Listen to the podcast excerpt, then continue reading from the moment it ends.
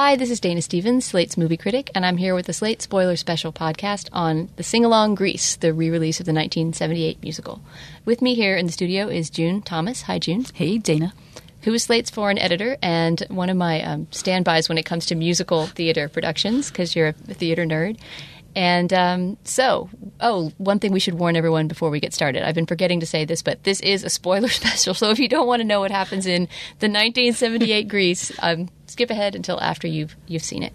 So, um, June, we saw Grease together last night. Um, it was a sing along press screening, which is a strange combination. Yeah. They did manage to rope some members of the public in, but it's obviously is a little bit less participatory than they're hoping things will be um, along the line during the re release. But what did you think of the movie and how did it hold up after all these years? Well, it's funny. I think I thought I had seen it on a big screen, but it was only seeing it that way that I realized I hadn't. I suppose I'd only seen it on television uh, because obviously it came out.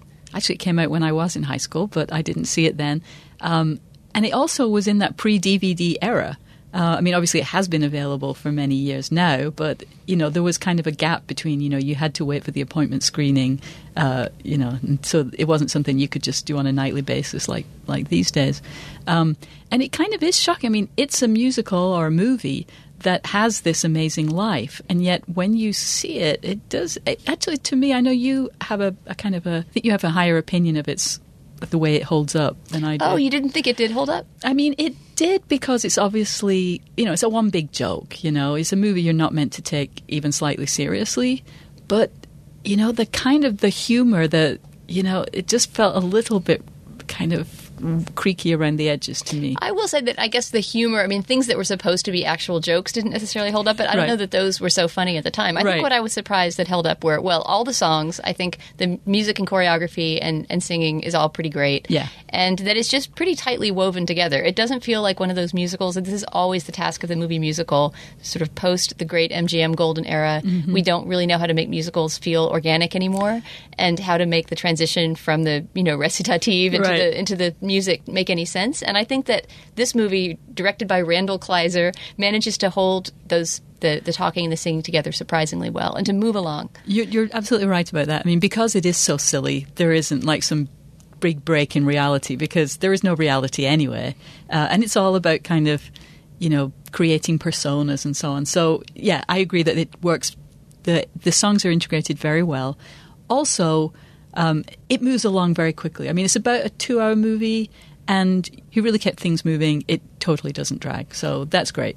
The other thing that just struck me like a bombshell this time was just how great John Travolta is in that role. I think at the time I was 12 when Grease came out. I'm not sure I saw it in the theater. I definitely knew every word of the songs, and I remember choreographing a routine to it in PE class in seventh grade. But John Travolta did not appeal to me at the time. Is I mean, he wasn't sexy to me when I was 12. I think because he's so sexual, Yeah. like maybe I was still so latent that I just couldn't deal with the intensity of John Travolta's attraction. Yeah. Um, he wasn't like a locker pinup for me, but he's unbelievable in that role. He's such a good dancer. Yeah. He really is a born mover. We were saying coming out of the movie that Yeah. it's sort of like Michael Jackson. I mean, Yeah. a very different style of dance, but that same kind of thing where his body just moves so beautifully. Yeah, it's And he's know. funny, incredibly funny. He's Yeah. just perfect in that role. No, he does. He has the the dynamism and the magnetism that Danny Zuko is supposed to have. You absolutely believe him. I mean, some, like Jeff Conaway as the kind of the second in command in the T-Birds, which is a bit of a joke group. I mean, why would such a cool guy as Danny Zuko be hanging out with those losers in the T-Birds? But you know, they don't. There's only him. I mean, it helps that I wonder no- if the movie would have survived to the extent that it does without him. I mean, Olivia Newton-John is perfect in her role too. Yeah, yeah. Um, but and I guess the two of them, the central couple, Stockard Channing's great. I mean, a lot of the, the cast is great. But I feel like the person who really bursts through the screen and who, even if I'd never heard of him, and you know, Vinny Barbarino and Pulp Fiction and everything else that we know about John Travolta, I would still say, who the hell is that guy? Fish for real. And it's funny too that you know this was a Robert Stigwood movie. Uh, it was you know made after Saturday Night Fever. There was a Bee Gees wrote a song for it. Grease is the word, or Barry Gibb wrote it anyway.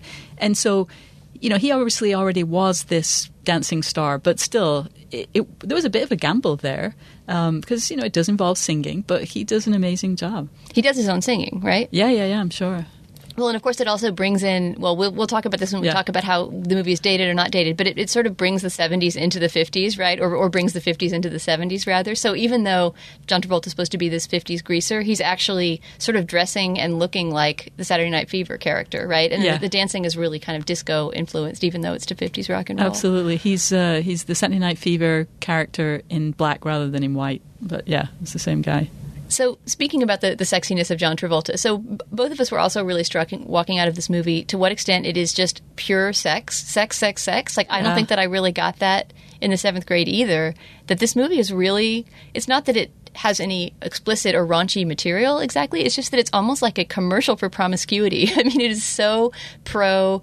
Lots of sex with as many people as possible, and that was sort of amazing and sort of cool. Yeah, I mean, Olivia Newton John is the good girl, and there are certain things that you see that she's happier for being good. She's she's not made miserable by some of the things that make the Pink Ladies miserable, but she finds real joy when she loosens up and decides that she's going to put out, right? And that felt really liberating to me seeing it last night. Whereas I think once again, as a you know timid about sex 12 year old i sort of thought like she went over to the bad side and the end seems sort of scary to me Yeah. when she decides to do her makeover Yeah. and it seemed so funny and liberating to see it last night and then another way in which it turns out to be sort of a, an ad for promiscuity is that everything turns out, out all right for rizzo for Right. Stockard Channing's character who Right. Mm-hmm. thinks she's pregnant at one point in the middle of the movie and has that great song right about there are worse things i could do than go with a boy or two Yes. and essentially the worst things that she could do is to be a judgmental prude, Yeah. right? Yeah.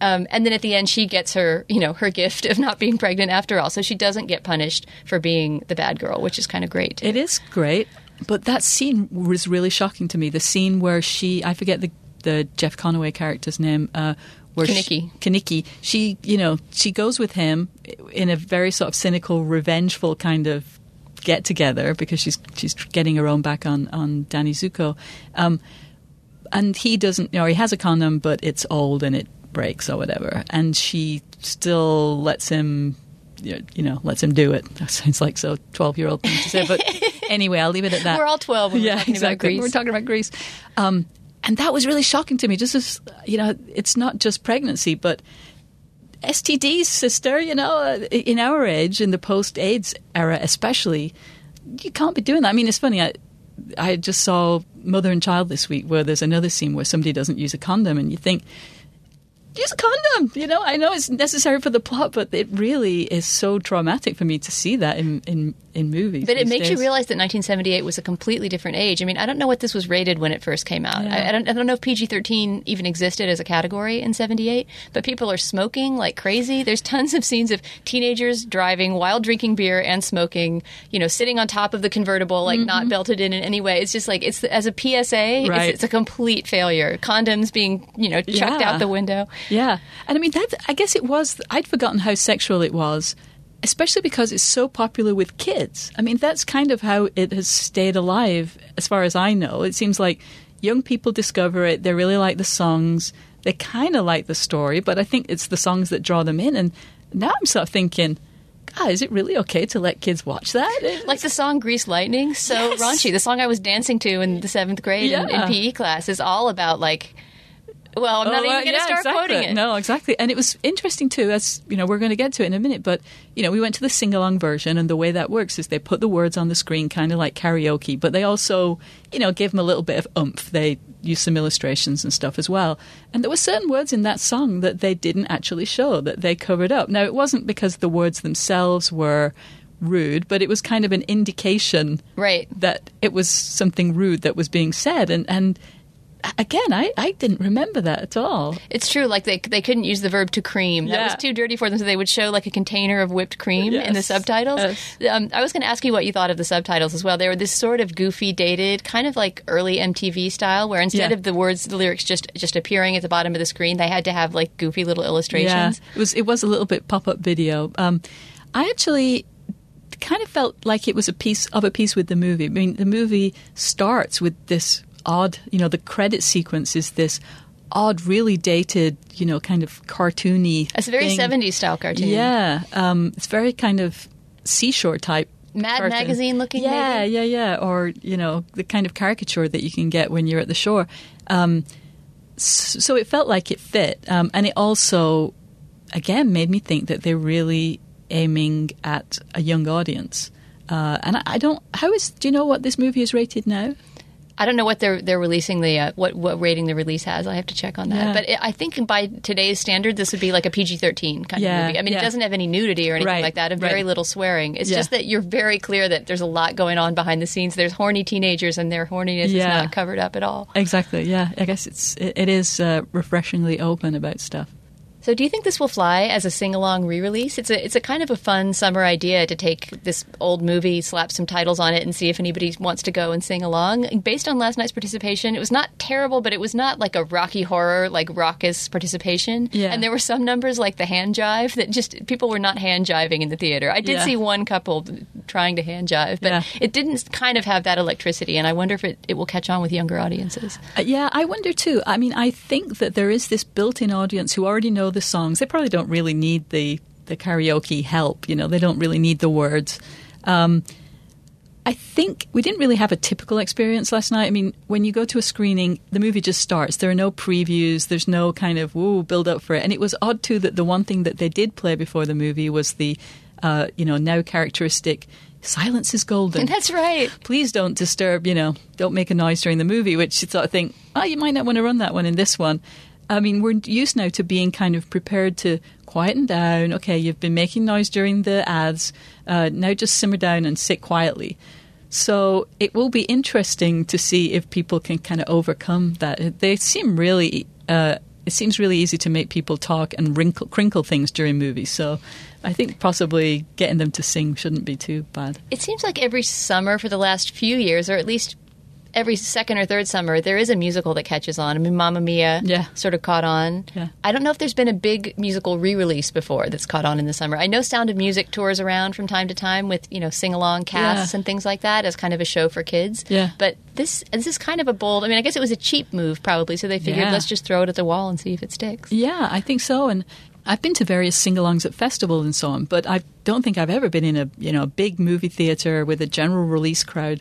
Uh, and it does seem like it, you know, especially this show when there don't seem to be a lot of really fun light movies, especially you know not so much for women. It, I I suspect that it could be a hit.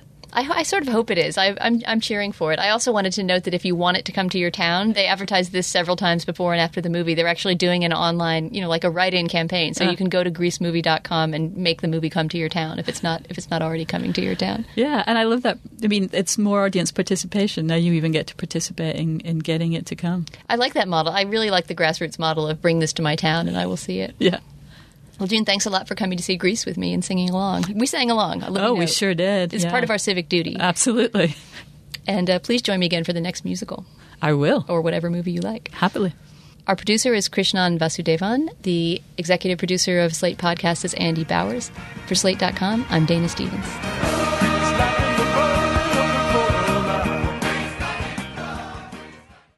Guys, it is Ryan. I'm not sure if you know this about me, but I'm a bit of a fun fanatic when I can. I like to work, but I like fun too. It's a thing. And now the truth is out there. I can tell you about my favorite place to have fun Chumba Casino. They have hundreds of social casino style games to choose from, with new games released each week. You can play for free anytime, anywhere. And each day brings a new chance to collect daily bonuses. So join me in the fun. Sign up now at chumbacasino.com. No purchase necessary. Group. Void were prohibited by law. See terms and conditions. 18 plus.